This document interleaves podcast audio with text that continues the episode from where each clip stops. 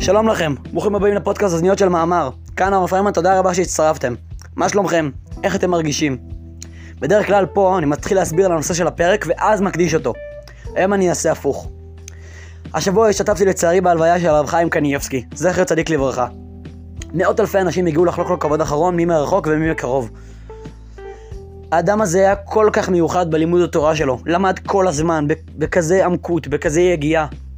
זאת באמת אבדה כואבת לעם ישראל, שכזה למדן, כזה יהודי שלומד תורה כל היום, נפטר. אני רק אספר סיפור קטן להמחיש את כמה הוא היה לומד תורה. סיפור שהיה לו שיעור, שהוא יום אחד החליט שהוא מפסיק למסור אותו. שאלו אותו למה? זאת אומרת, להכין אותו לוקח לי יותר מדי זמן. שאלו אותו כמה זמן לוקח לך להכין אותו? הוא אמר חמש דקות. תבינו, זה שהוא מכין בחמש דקות זה מדהים, אבל זה שהוא אומר שחמש דקות זה מבזבז לו את הזמן, זה יותר מדי זמן, יכול ללמוד בזמן הזה עוד כמה דפים של גמרא, זה הרבה מדהים, זה הרבה יותר מדהים, בעיניי לפחות. הלימוד תורה כל רגע, אפילו חמש דקות ננצל ללמוד תורה. הלוואי שנלמד ממנו ושזכותו תגן עלינו, שנזכה לראותו בתחיית המתים בקרוב ממש. אני רוצה גם להקדיש את הפרק הזה לזכותו ולרפואתו של חתן שלפני משהו כמו חודש, באמצע החתונה שלו נפל מגובה, אושפז במצב קשה, השם שלו היה, השם שלו הוא טי בן אהובה. ברוך השם, אתמול הודיעו שהוא התעורר ותקשר ודיבר עם המשפחה ועם הרופאים. אני כל כך התרגשתי ואני כל כך שמחתי. אחד הפרקים אפילו בכתוביות של הפרק הקדשתי את זה לרפואתו ואני כל כך שמח שהתפילות יתקבלו ושהוא, ברוך השם, מתרפא לאט לאט ובעזרת השם שיוסיף ויחלים לחלוטין. ויש שמחה אמיתית. הפרק הזה נדבר על המאמר באתי לגני. המאמר הראשון שהרבי אמר. נדבר על העולם הזה, העולם הבא, מה אמיתי, מה שקר, איפה טוב ואיפה רע. נסביר על חייל שיוצא למלחמה וסותם את האף, כי שדה הקרב כל כך הרוס וחרב ומלא בדם והרוגים. אבל אולי בעצם הוא אמור לגור בתוך ההרס הזה, בתוך שדה הקרב? יכול להיות שהמטרה היא דווקא בהרס של החורבן של השדה הקרב? מיד נגלה. אוזניות של מאמר, פרק שישי, לגור בתוך ההרס, בתוך החורבן. מתחילים.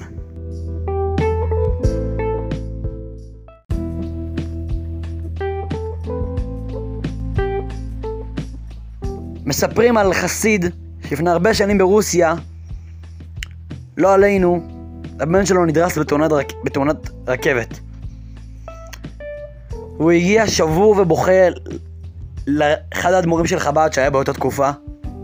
הוא מתחיל לבכות לו, רבה, אני איבדתי את הבן היחיד שלי, בבקשה.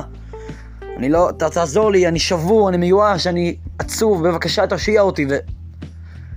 אז הרבה פנה אליו, הוא שאל אותו, באותם ימים הייתה יבשת אמריקה, הייתה מאוד רחוקה מרוסיה. הוא אמר לו, חסיד, אם היית יודע שהבן שלך נסע לאמריקה, אין לך איך לדבר איתו, אין לך איך לשמוע אותו, לא לראות אותו, לא לגעת בו, אבל אתה יודע שטוב לו באמריקה. יש לו אוכל, הוא בריא, הוא מאושר, והוא מוקף באנשים טובים. אז היית רגוע? היית שמח? נכון, אין לך איך לראות את זה. אבל אתה יודע שזה ככה. היית רגוע? אז, אז החסיד חשב, הוא אמר כן. אם הייתי יודע שטוב לו, גם אם לא הייתי יכול לראות את זה, לדבר איתו, לשמוע אותו, אם הייתי יודע שטוב לו, הייתי רגוע. אז הרבי אמר לו, חסיד יקר, אתה לא יכול לשמוע אותו, אתה לא יכול לראות אותו, אתה לא יכול לדבר איתו, אבל תדע לך שטוב לו. איפה שהוא נמצא, טוב לו. בעולם האמת, טוב לו. היהדות מכירה ברעיון הזה שהעולם הזה הוא כלום לעומת העולם הבא כבסיס. יש בפרקי אבות משנה שאומרת העולם הזה דומה לפרוזדור והעולם הבא דומה לטרקלין. אז כן לעצמך בפרוזדור כדי שתהיה מוכן לטרקלין. לא יודע אם זה המילים המדויקות של המשנה. המילה טרקלין, המילה פרוזדור ביחס לעולם הבא ולעולם הזה, כן מדויקות. היהדות מתייחסת לעולם הזה כמשהו זמני, כמשהו ארעי. העולם הבא הוא הדבר האמיתי, הוא מפואר, הוא יפה, שם נמצא המלך. העולם שלנו באמת בעיניים שלנו מוגדר כמקום רע. עלמא דשיקרא, עולם השקר, אנחנו אומרים ב- ב- ביהדות. עולם שיש בו צער וכאב, מלחמות ומחלות, שנאה, פירוד, בראייה הגשמית ואין בראייה הרוחנית. עולם שיכול להיות בו דברים של טומאה, של הפך רצון השם. יכול להיות פה דברים שמנוגדים ל- לרצון של מי שברא את העולם. אז העולם הזה בעיניים שלנו הוא עולם כזה זבל כזה, ג'ונגל, בלאגן. השקר שולט, הרשעים גוברים, כל דקה שומעים על בעיה חדשה או אסון חדש, כי זה העולם הזה. אין פה באמת נחת, אין פה באמת שמחה. אי אפשר באמת לעשות פה את רצון השם במאה אחוז. תמיד בעולם יהיה פה איזה משהו, מישהו שיפריע לרצון השם. אז העולם הזה הוא פרוזדור, הוא זמני. אבל חס ושלום, כשמישהו עוזב את העולם, אז הוא מגיע לעולם הבא. אז הוא מגיע לדבר האמיתי. שחס ושלום מישהו נפטר ומישהו מת, לא עלינו, אז הוא מגיע למקום הטוב באמת. שם אין את הכאב, ואין את הצער, ואין את השנאה, ואין את העצב, כי שם יש רק את, את, את הגילוי של הקדוש ברוך הוא, של בורא עולם. הקדוש ברוך הוא, בורא עולם, הוא טוב בתכלית. ממילא בעולם הבא, כשזה ההיכל מלכותו, כששם הוא גלוי, אז לא שייך שיהיה דברים שהפוכים ממה שהוא. אם הוא שמחה, ואם הוא טוב, ואם הוא קדושה, אז בעולם הבא אין עצב, אין צער, ואין טומאה. יש רק קודש, יש רק שמחה, יש רק טוב, יש רק אור, אין חושך כמו בעולם הזה. כי העולם הבא זה הדבר האמיתי, שם המלך נמצא בגילוי. שם הקדוש ברוך הוא מראה את האור שלו בגלוי, אז אפשר לראות את, את, את כל הטוב. לא שייך שם מציאות של רע. וזה הפרדוקס המעניין שרוצה לדבר עליו היום. שמתם לב את הלשון שאני אומר אולי כבשגרה. כלומר, כולם אומרים את זה באוטומטי כבר. חס ושלום כשמישהו נפטר. חס ושלום כשמישהו עוזב את העולם. לא עלינו. רגע, רגע, לא הבנו. שנייה, שימו לב מה, מה, הסברנו. הסברנו שהעולם הזה הוא עולם השקר, עולם רע, עולם כואב, עולם עצוב, פרוזדור. ואז מה אנחנו אומרים? שחס ושלום מישהו עוזב אותו. שחס ושלום מישהו נפטר. לא עלינו. רגע, רגע, למה אנחנו אומרים חס ושלום? למה אנחנו אומרים לא עלינו? למה זה עצוב? הרי לאיפה הוא הולך? מפרוזדור לטרקלין. מה, לאיפה הוא הולך? לעולם הבא? מה אמרנו לעולם הבא? עולם שהוא טוב, שהוא קדושה, שהוא שמחה, שזה היכל המלך, אז מה אנחנו כל כך עצובים שמישהו נפטר? למה אנחנו מתייחסים לפטירה כדבר כל כך עצוב? למה אנחנו, כשמישהו שוכב על ערש דווי, אנחנו מתפללים ומבקשים מהקדוש ברוך הוא שבבקשה תרפא אותו, תשאיר אותו בעולם? למה? מה אנחנו בעצם מבקשים? תשאיר את הבן אדם הזה בפרוזדור, תשאיר אותו במסדרון, תשאיר אותו בעולם של הזבל, של הג'ונגל, תשאיר אותו בבלגן שהולך פה. למה? בחושך? הפוך, שמישהו, לכאורה, על פי מה שהסברנו, על פי מה שעדות אומרת, שהעולם הזה הוא פרוזדור והעולם הבא הוא טרקלין, בואו נבקש לעבור לטרקלין. אז למה באמת אנחנו אומרים חס ושלום? למה אנחנו לא רוצים לעזוב את העולם הזה? את הנקודה הזאתי אנחנו נסביר על פי נקודה מהמאמר הראשון שהרבי מלובביץ' אמר, הרבי מלובביץ' של הדור שלנו, רבי מנחם מנדל שניאורסון, הרבי האחרון של חסידות חב"ד.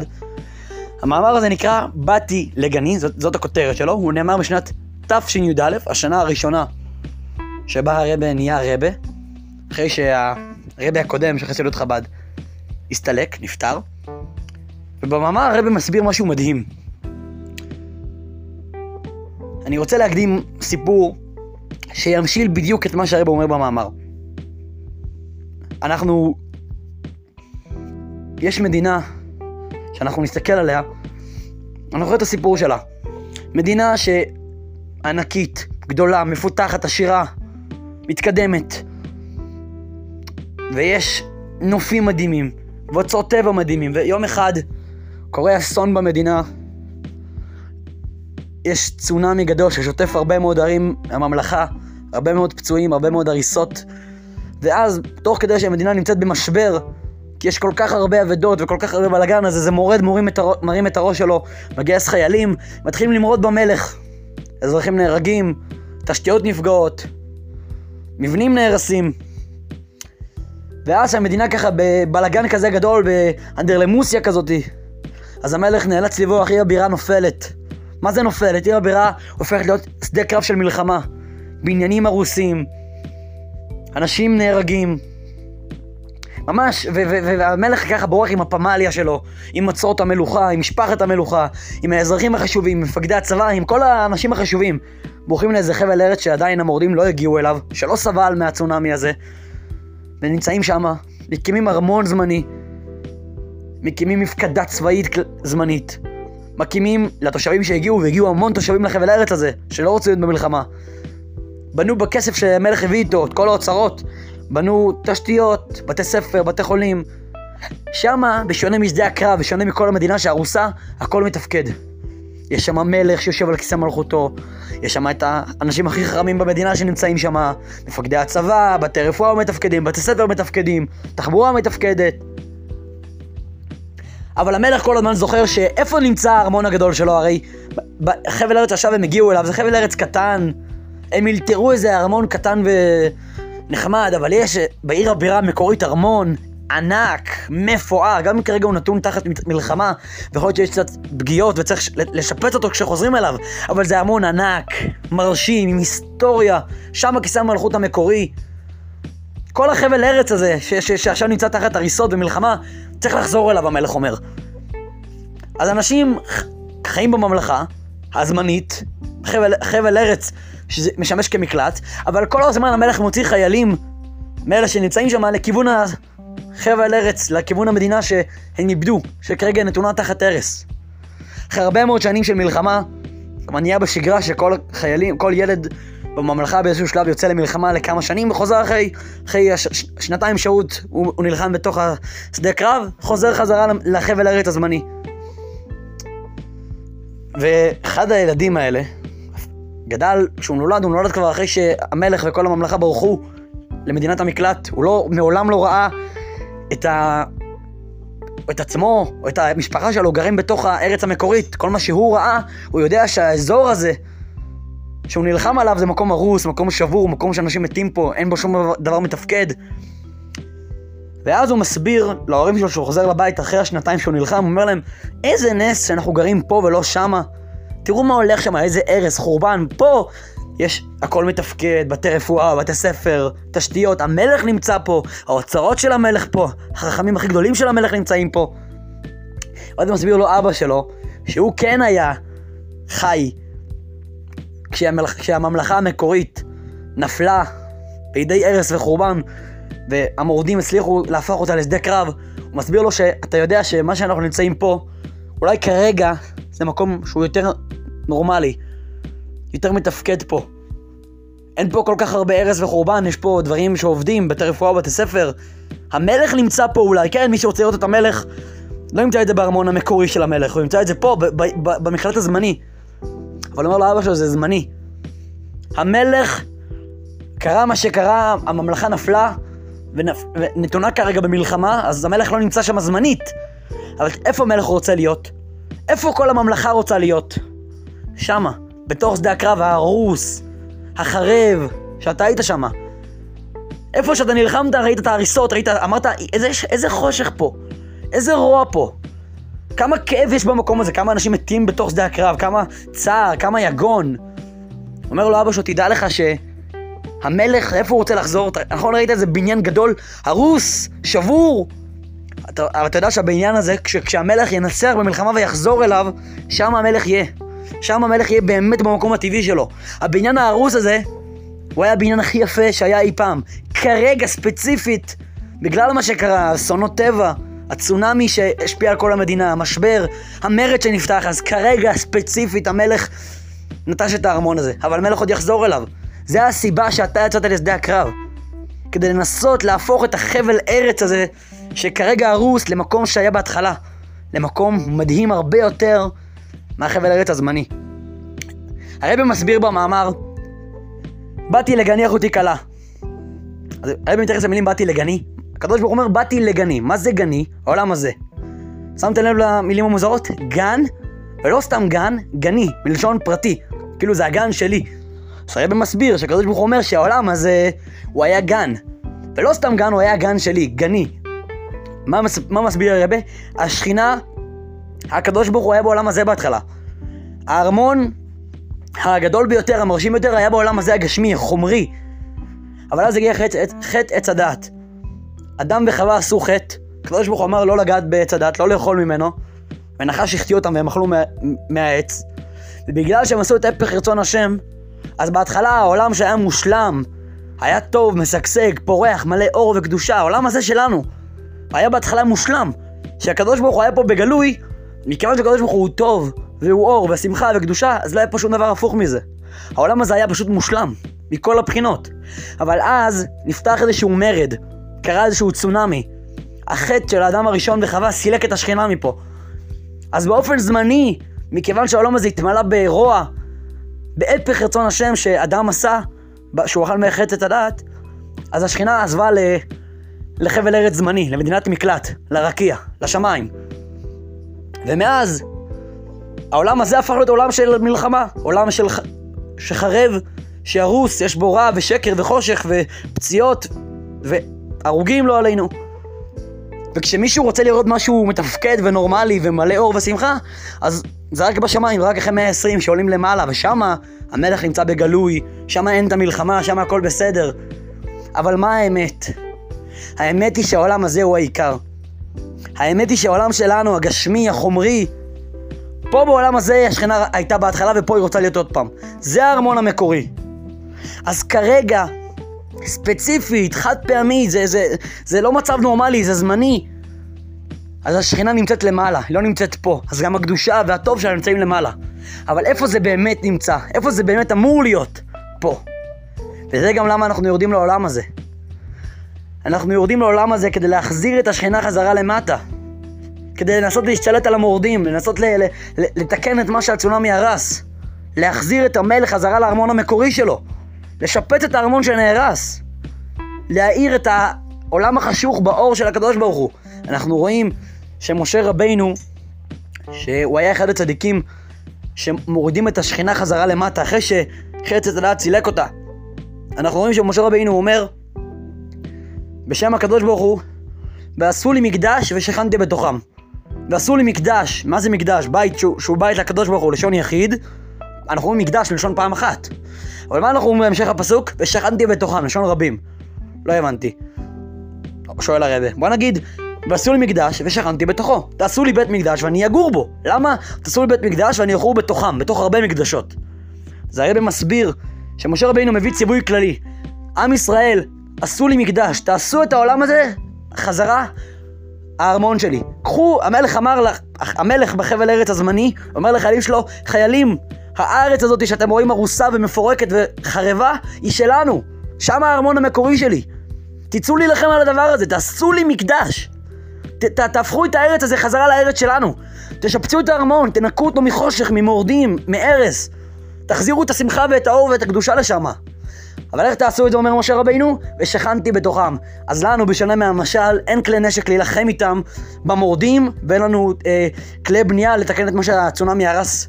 אבל יש לנו משהו אחר, כשהם מדברים על מלחמה בין רוחניות, קדושה, לבין טומאה, בין אור לחושך רוחני, שזה מה שקרה בעולם שלנו, זה המרד, זה הצונאמי, ועשו לי מקדש שכנתי בתוכם. מה זה בתוכם? למה לשון רבים? כי זה בתוך הלב של כל יהודי ויהודי. כל יהודי ויהודייה צריכים להחליט שהם יאהבו את הקדוש ברוך הוא בלב הגשמי והבשרי שלהם. שהם יעשו עם הגוף שלהם הגשמי והבשרי מעשים טובים. שהם יעשו בתוך הבית שלהם מעשים טובים, בשכונה שלהם מעשים טובים, עם המכרים שלהם מעשים טובים, עם הכישרונות שלהם מעשים טובים. שהם יקיימו את רצון השם. כשהם עושים את זה בתוכם, אז מה קורה? ועשו לי מקדש, נעשה מקדש. כשכל חייל וחייל, כל אחד בתורו יורה איזה ירייה. כל אחד בתורו כובש עוד איזה שטח קטן. ביחד זה הופך להיות כיבוש ענק. ביחד, כשהחייל הזה כובש את העיר הזאתי, והוא כובש את העיר הזאתי, והוא כובש את העיר הזאתי, פתאום מגלים שכל הארץ, שהמלך איבד אותה בהתחלה, חזרה לרשותו. פתאום מגלים שהוא כובש את החלק הזה בארמון, והוא כובש את החלק הזה בארמון, פתאום הארמון כולו נמצא בידי שליטה של המלך. כשהוא מתקן את החלק הזה בארמון, והוא מתקן את החלק הזה בארמון, פתאום מגלים שכל הארמון מתוקן. שהמלך יכול לחזור לארמון שלו, ואז, כשהמלך יחזור לארמון שלו, אז הכל יהיה כמו שהיה בהתחלה, הרבה יותר מרשים ממה שקורה בארמון הזמני. הארמון הזמני הוא ארמון יפה אולי, לעומת מה שקורה כרגע בשדה הקרב, שתחת אש, אז הארמון הזמני של המלך נראה יותר טוב, כי לא יורים על הארמון הזה אש, והוא לא כל דקה מתפרק מיריות ופגזים. אבל כשהמלך יסיים את המלחמה, ויגיע לארמון המקורי שלו, ויעלה על כס המלכות, אז הארמון יהיה הרבה יותר מפואר ממה שיש בזמני כרגע. וזה הסיבה למה אנחנו מצד אחד כל כך רוצים את העולם הבא? כי בעולם הבא זה כרגע מקום ניטרלי, זה כרגע מקום... איך, זה מקלט זמני, אנחנו רוצים, לא תמיד יש לנו כוח למלחמה הזאת, אנחנו אומרים, אנחנו כבר רוצים להיות ליד המלך, במקום שהכל מתפקד בו, שיש חינוך, שיש רפואה, שיש תחבורה, שיש שקט, שלא כל דקה נופל פגז, שלא חשוך, שלא כואב. זה קורה בחבל המקלט. אז לכן אנחנו רוצים לחזור לשמיים, כי כרגע השמיים, העולם הבא, הם מקום שבו השכינה נמצאת כרגע. אבל האמת היא שאנחנו, עם זאת, אנחנו באותה נשימה אומרים חס ושלום לא לעזוב את העולם הזה, כי אנחנו מבינים שהעולם הזה דווקא הוא העיקר. השכינה רוצה לחזור לפה. אם אנחנו רוצים לעשות את, את רצון המלך, אם אנחנו רוצים להביא את העולם לטוב האמיתי שלו, זה דווקא פה בעולם הזה. אם חייל יחליט שהוא עושה את רצון המלך בעיר המקלט, אני רוצה, איפה שהמלך נמצא, להתחיל להילחם באויבים שלנו. יגיד לו המלך, שמע, פה בחבל המקלט, בארץ המקלט, אין פה במי להילחם, הכל כבר פה תחת השליטה שלי. זה גם, החבל ארץ הזה הוא זמני, הוא לא כל כך מעניין אותי. החבל ארץ שמעבר לגבול פה, שאיבדנו, שהוא תחת מלחמה, אותו צריך לכבוש. לכן אנחנו רואים שנאמר, יפ, ש, יפה שעה אחת של קורת רוח ומעשים טובים בעולם הזה, יותר מכל חיי העולם הבא. אנחנו אומרים שהשעה האחת בעולם הזה, שאתה עושה מעשים טובים, יותר טובה מכל החיים שיש בעולם הבא. העולם הבא הקדוש והמואר והשמח ואור השם והיכל המלך. למה? כי בעולם הזה אתה משפיע באמת על התכלית של העולם. אתה מחזיר את הקדוש ברוך הוא למלוך בעולם, וזה העיקר של הבריאה. אז יש את ה... להיות ליד המלך, ולראות את האור שלו ואת הטוב שלו, הזמניים. כי עוד פעם, בארמון הזמני זה לא האור האמיתי של המלך, זה אור זמני. אין למלך באמת כיסא מפואר כמו בארמון המקורי. אבל יש ללכת לשדה הקרב שהוא כרגע הרוס, כרגע חרב, אבל עם קצת עבודה, שאנחנו נביא את האור לעולם, ואנחנו נזכר אותו, אנחנו נהפוך את הארמון שכרגע הרוס, לחזור להיות מרשים ויפה וקדוש ומואר ושמח, כמו שהוא היה בהתחלה. אנחנו נהפוך את העולם הזה לעולם יותר טוב. ואת המלחמה הזאתי, לא רק שאסור לנו לברוח ממנה, אנחנו חייבים להיות נוכחים בה עד הסוף, עד הדקה האחרונה. כולנו ביחד, כל אחד בדרך שלו, כל אחת בדרך שלה, להאיר את העולם ולהחזיר אותו להיות המקום שבו המלך נמצא, למקום הכי טוב שיכול להיות.